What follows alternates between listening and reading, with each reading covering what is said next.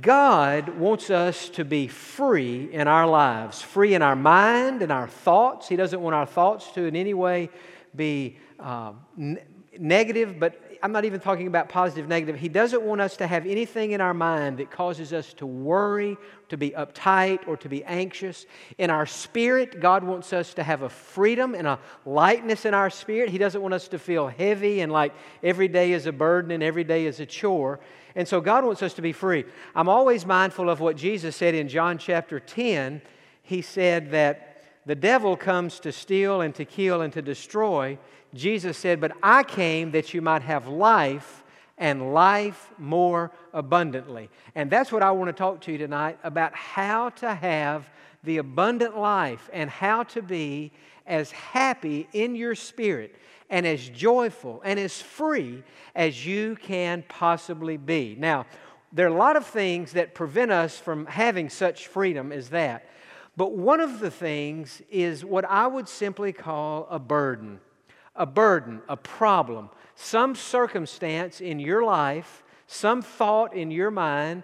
Maybe it is a child or a grandchild, maybe it's a spouse, maybe it's a financial situation. Could be a lot of different things, but it's something in your maybe it's a problem at work. It's a problem, it's something that you live with. You face it. It's a circumstance, and every day that thing, or maybe not every day, but a lot of days, that thing dominates your thinking, it dominates your heart, and it is a real burden and a real problem to you. So in Psalm 55, let's just begin there tonight, because the psalmist tells us what we're to do with these burdens, with these problems, with these situations in life that maybe we can't change, we can't do anything about. Psalm 55 22, listen to these words.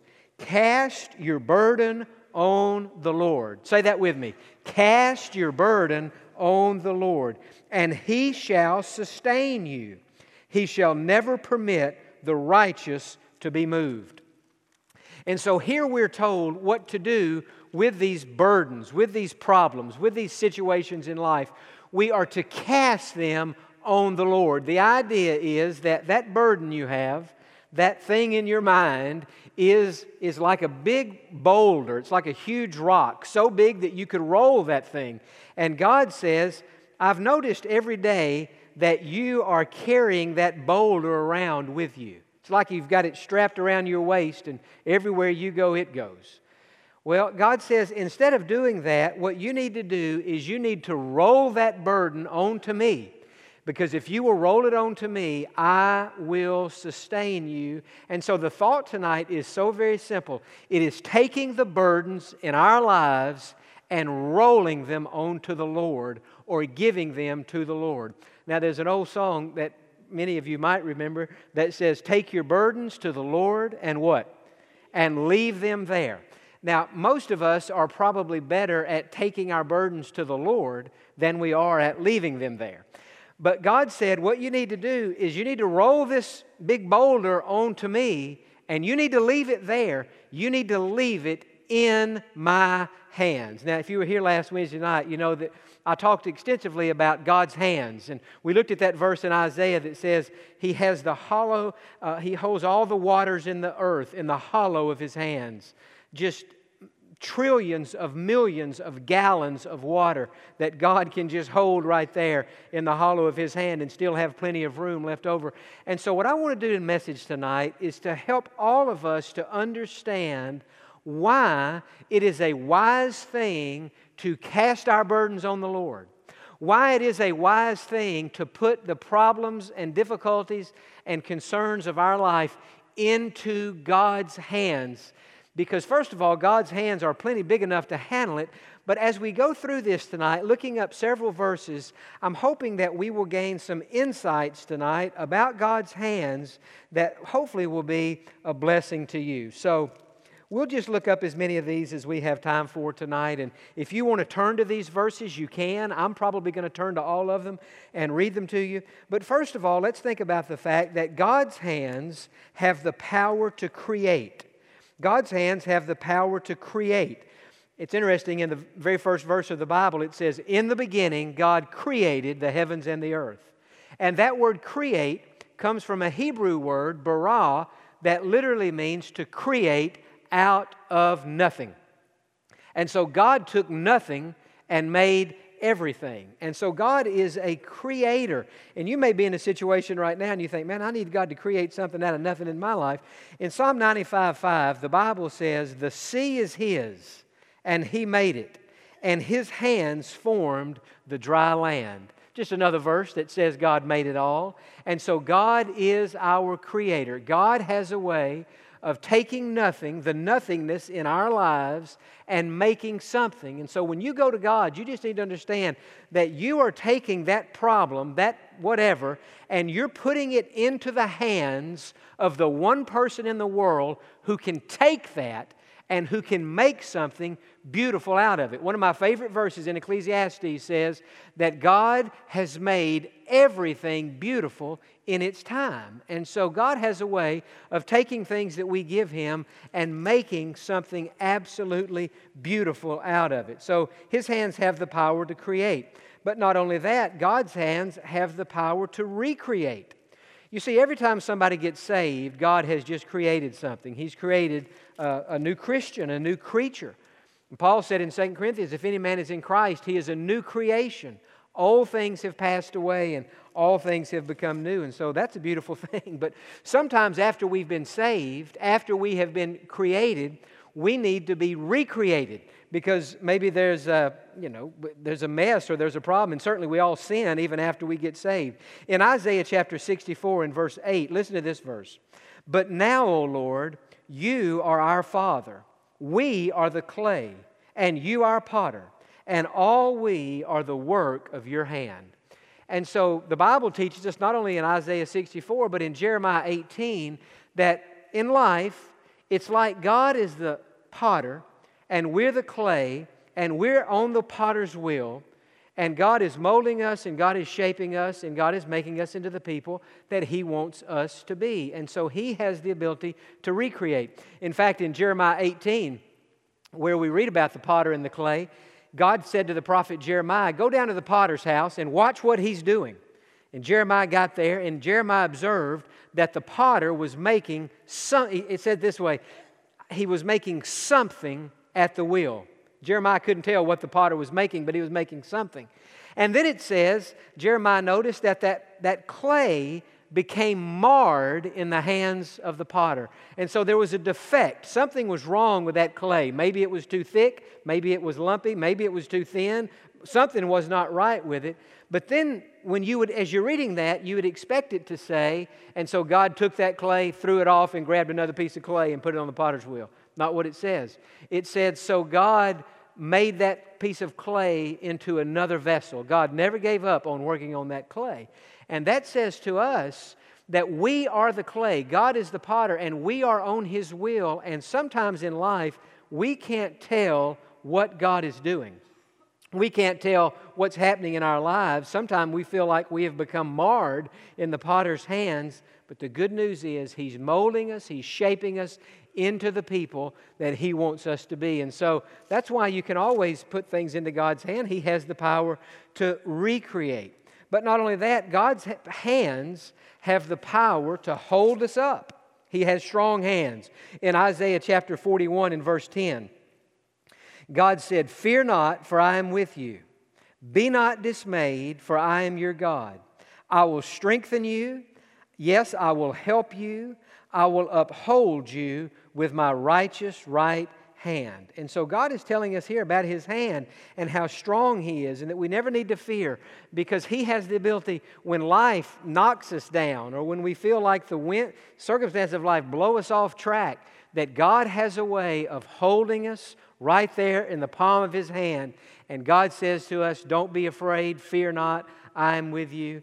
And, you know, I used to try to memorize that verse, and I would always get some of those verbs turned around at the end of that verse, where God said, I will strengthen you, I will help you, I will uphold you with my righteous right hand. And I thought, how in the world can I memorize that? And so if you look at those three verbs, strengthen, help, and uphold, S H U. And it spells the word shh. And something about that helped me to memorize that because sometimes in life when circumstances are happening, we feel like we're being blown off, off course, but God just says, shh, fear not, I'm with you. I will strengthen you, I will help you, and I will uphold you with my righteous right hand. And so we can give those burdens to the Lord for that reason because He is plenty strong to hold us up in whatever we may go through in life. And then if you'll turn to Psalm 138, God's hands have the power to protect us. This is one of the greatest verses in the Bible, two, two of the greatest verses. God is a protector. In Psalm 138 7, God, the psalmist said, Though I walk in the midst of trouble, you will revive me. You will stretch out your hand against the wrath of my enemies. And so the psalmist said that he had noticed in his life that there were times when there were enemies coming against him. And he said, God, when that happened, has a way of stretching out his hand against, against the wrath of his enemies. And that was David who wrote this psalm. And we know that David had all kind of enemies, people trying to take his life. And at the end of that seventh verse, he says, And your right hand will save me. And so God is a protector, and He always protects us. And then the other thing, and we see it in the next verse, not only does God protect us from, from danger and from enemies, God perfects those things in our lives that are not quite right. In Psalm 138 8 is one of the greatest verses in the Bible. It says, The Lord will perfect that which concerns me. Say that with me. The Lord will perfect that which concerns me. Some translations read that, the Lord will complete that which concerns me. And so God is a completer and God is a perfecter. And anything in your life that you feel is not completed or is not quite perfected or is not quite right, if you'll just roll that onto God and give God time, He will perfect that and He will complete that. But not only that, God's hands have the power to promote us and to put us in the positions where He wants us to be. Now, in, I want to show you several verses here, but in 1 Peter chapter 5 and in verse number 6, Peter says this Therefore, humble yourselves under the mighty hand of God, that he may exalt you in due time.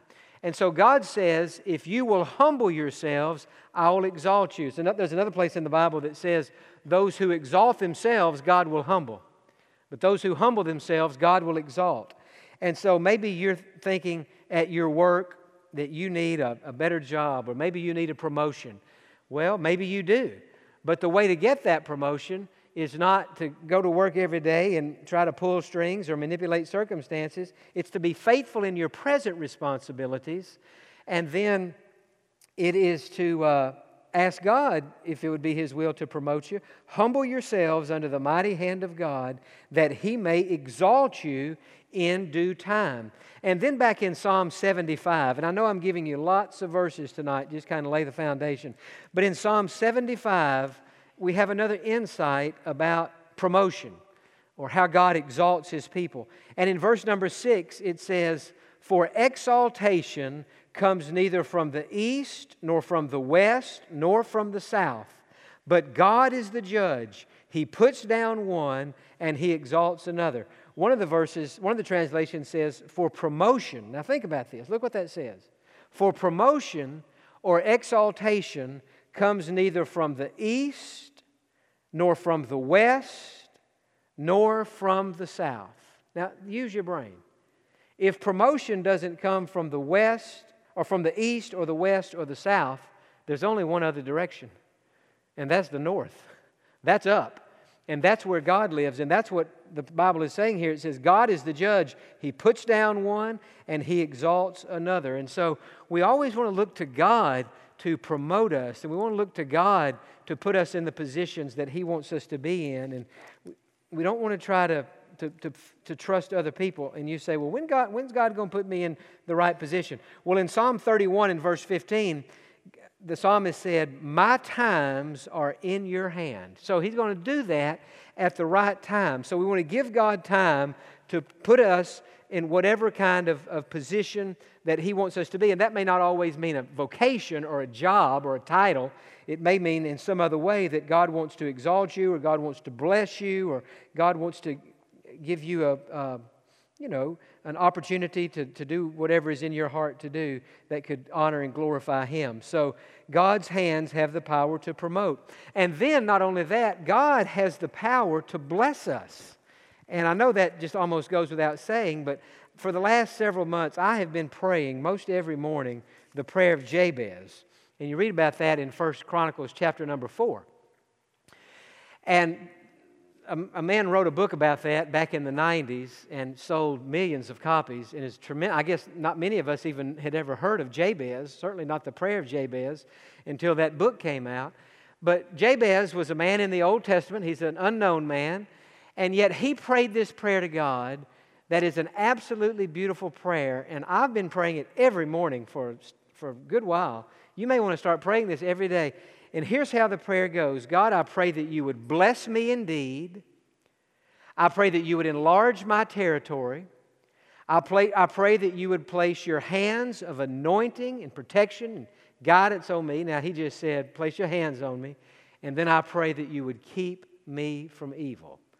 And so that prayer has four primary verbs bless, enlarge, well, hands is not a verb, is it? But it's it's a word, it's a key word.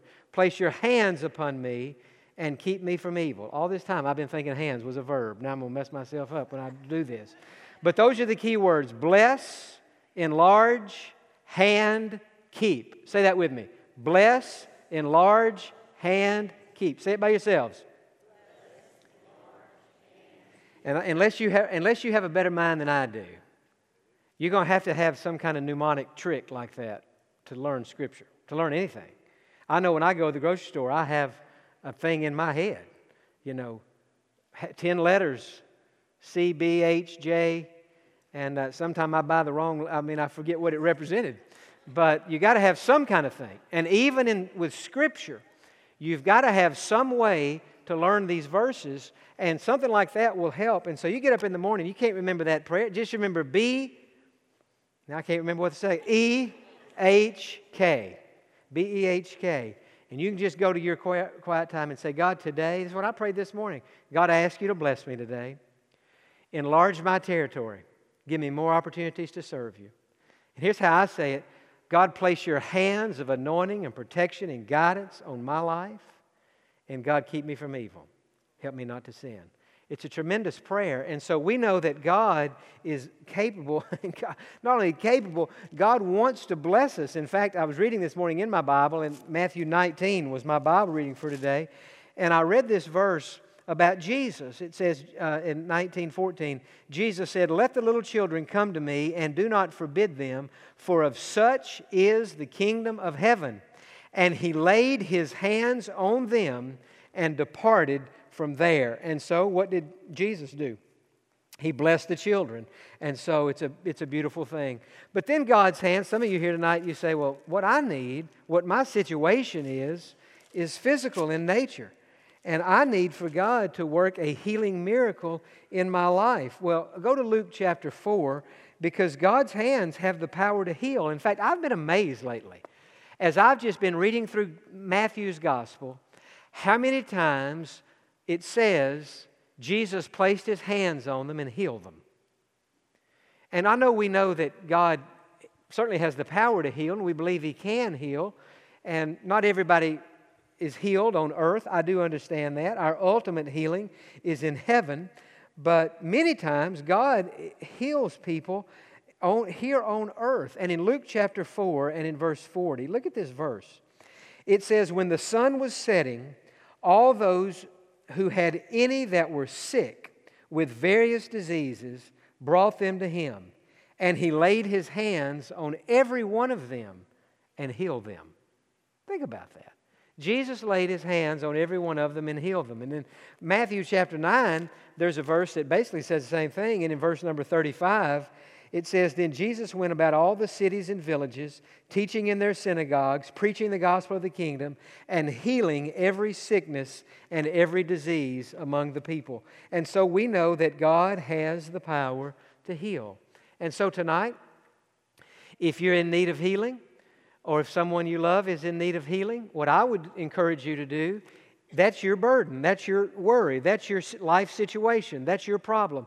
I would take that and I would roll that right onto God. And I would say, God, I know you can, and I'm asking you to heal me, either immediately, gradually, instantaneously, through medication, through surgery, or treatment, or whatever you uh, deem is the best. But I'm asking you to heal my body because God's hands have the power to heal.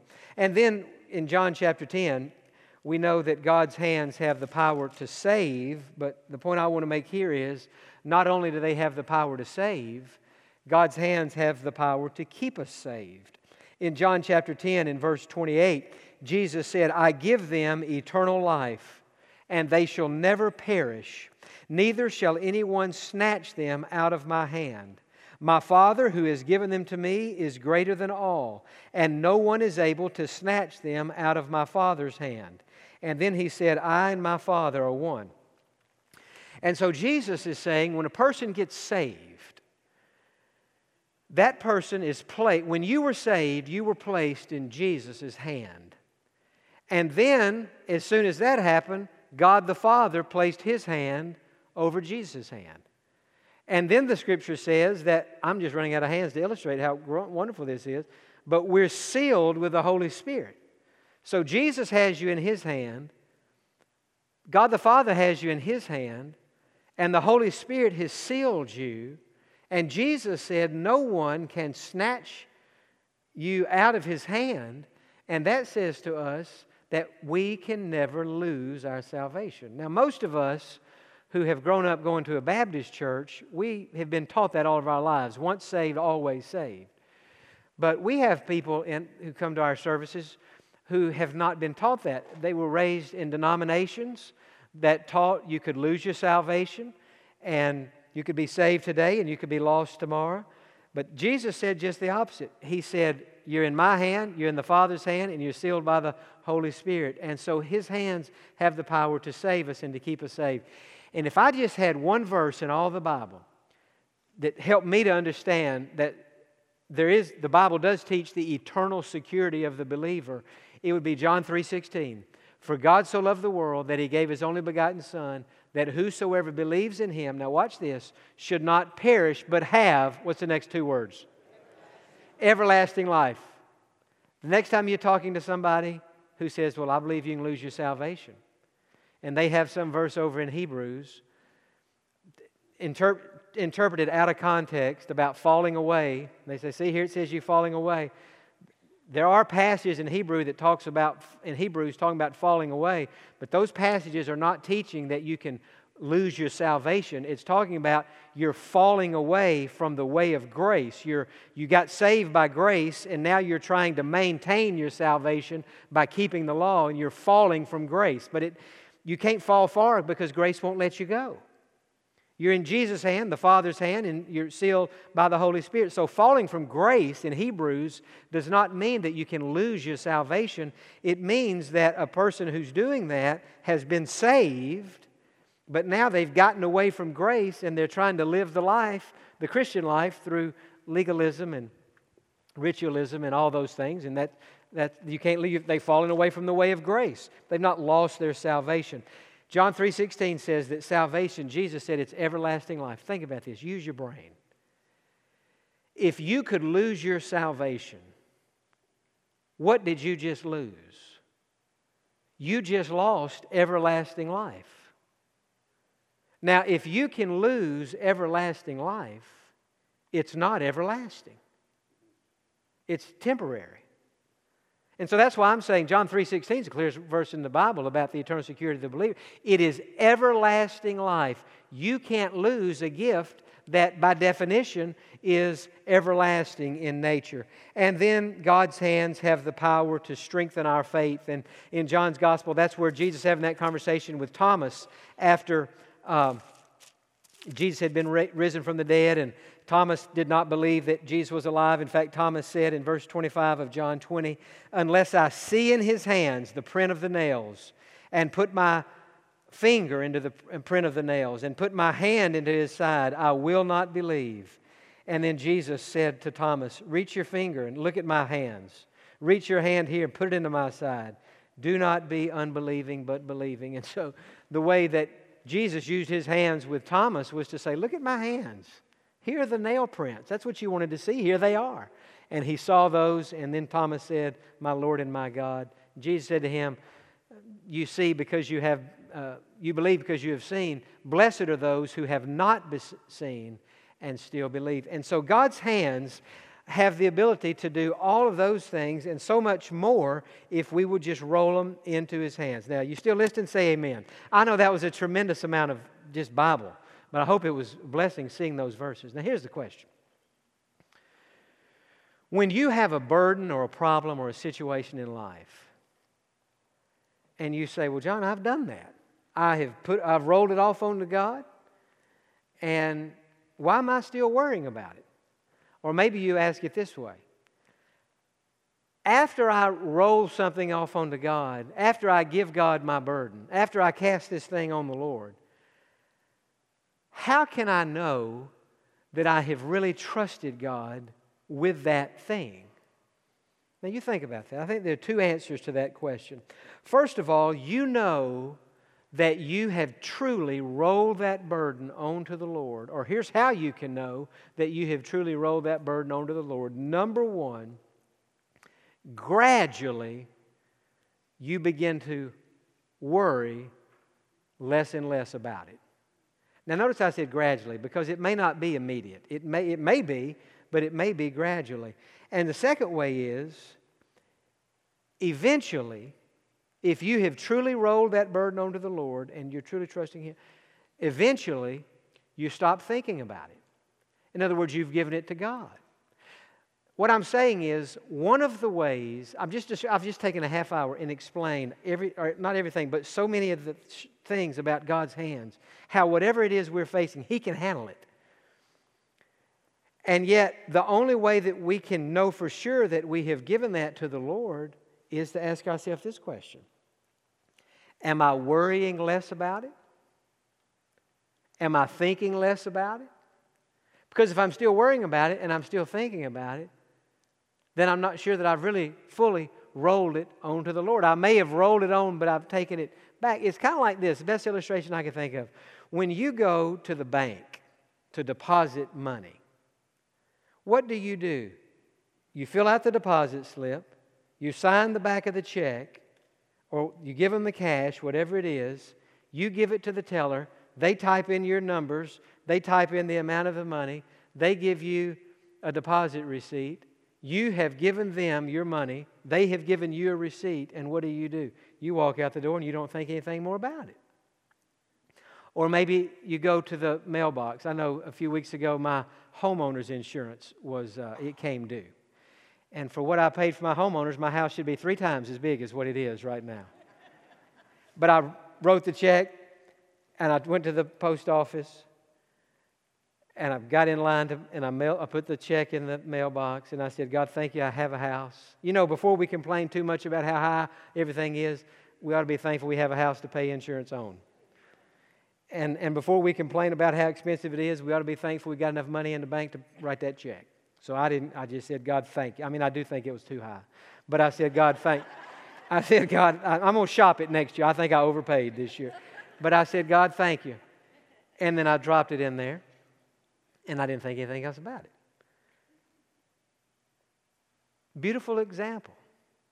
Given the bill to the United States Postal Service, trusting them with it. I mean, we do this every single day the bank, the restaurant. You go to a restaurant, you order a meal, you're trusting cooks you've never seen to run a kitchen that you've not inspected, to cook that food at the right temperature, to bring it out to you, and for it to be right, and we don't even think about it. You go to the pharmacy and you give them a prescription written by a doctor in handwriting that you nor the pharmacist can understand and they fill that prescription with medicines that you don't have any idea what it is. And you go home and you take that. Why? You trust the pharmacist, who you trust the doctor. See, that's how basically we live our lives. Today, you came to this service tonight. Probably, however many are here, you came to the service tonight. You said, Well, it's Wednesday night. They have church at First Baptist on Wednesday night. I'm going. You just came in here. You didn't think anything about it. You sat down in that seat. You didn't think, I wonder, is this pew strong enough to hold me up? You didn't think anything about that. You just sat down and you trusted that pew to hold you up. In a moment, you're going to get in your car, you're going to drive home, you're going to trust that car to get you home, you're going to trust everybody else on the road not to come into your lane. I mean, we, we, we exhibit trust every day on so many levels without thinking about it. And yet, with God, whose hands are able to do whatever it is we need them to do according to His will, we roll that burden onto him and we say, well, you know what? I'm still worrying about it or I'm still thinking about it. I listen, when I mail that homeowner's insurance, when I dropped that in the mail, I didn't think anything about it. In fact, one day this week I got an email and it was a receipt saying, We received your payment. Ha ha ha. We can't believe anybody would pay that much. You fell for it. No, it didn't say that. But it said, We received your payment on this particular date. Thank you for sending the money. I hadn't even thought about it until I saw the receipt. I just trusted them. You say, but Jon, when we go to the bank, at least we get a deposit slip. When we pay our bills, at least we get a receipt. If I only had a deposit slip from God, if I only had a receipt from God, if I only had some communication back from God where God said, I have heard it, I have received this situation, it is in my hands, and the situation is taken care of. And friend, what I'm saying to you tonight is this is God's confirmation receipt right here. And in the verse we started out with, God said, the psalmist said, Cast your burden on the Lord, and he shall sustain you. He didn't say he might sustain you. Didn't say he will sustain some of you. No. Cast your burden on the Lord and he will sustain you. And so I want to give you a challenge tonight. And the challenge is this do with God what you do with the post office, the bank, the pharmacist, the restaurant, and everything else in life. Trust Him. And just say, you know, whatever that burden is, you put it in God's hands and you say, you know what? It's in God's hands. Now, sometimes, and I'm running out of time, and I'm not going to drag this out. I'm going to stop tonight on time. But, but sometimes we're praying about something and we're supposed to keep on and keep on, you know, asking, keep on asking, asking, keep on asking. But there are certain things in life that we're not supposed to ask and keep on asking. One of them, the most obvious, is salvation. You don't, you don't keep asking to get saved every day. Here's the question How long should you pray about a burden?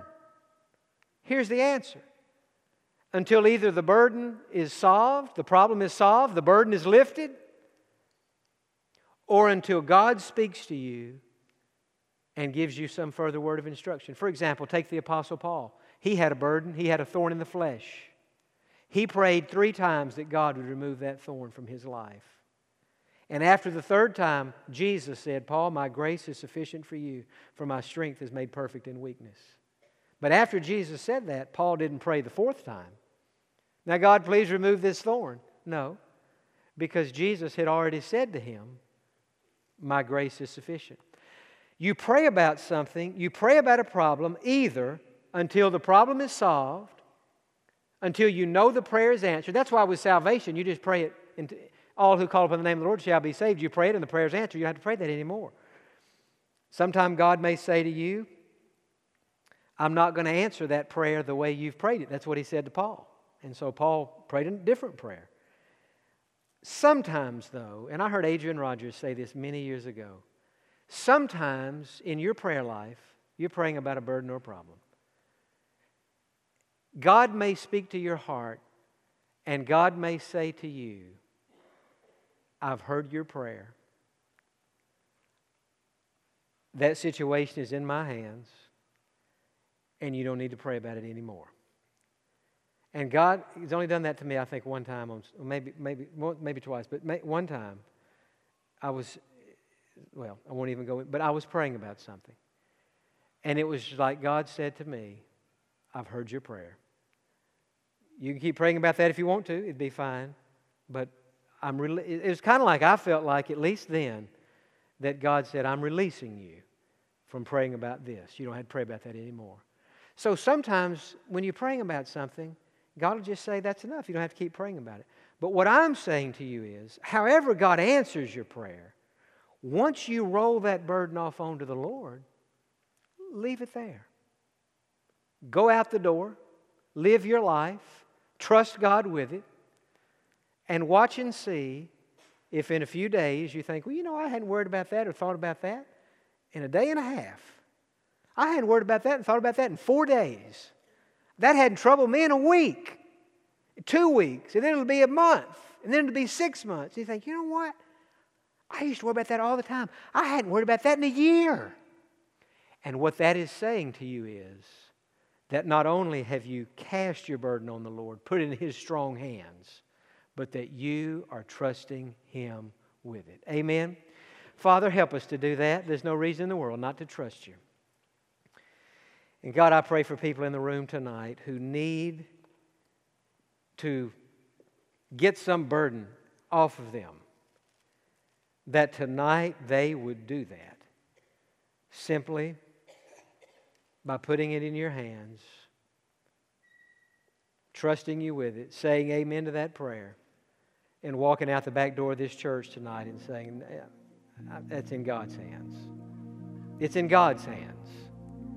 That wouldn't be a bad little motto for us to leave this sermon with tonight and this service with tonight. It's in God's hands. Heads bowed and eyes closed tonight. What do you need to put in God's hands? I may have given way too much information tonight, but at least we got a lot of good verses out of it. But as I was walking through that message tonight, is anything in your life that you need to put in God's hands? If so, right now, do that. Give it to Him. Give it to Him in prayer.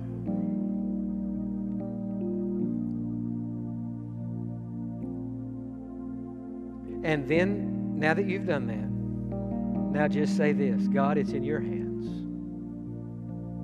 My healing is in your hands. My future is in your hands.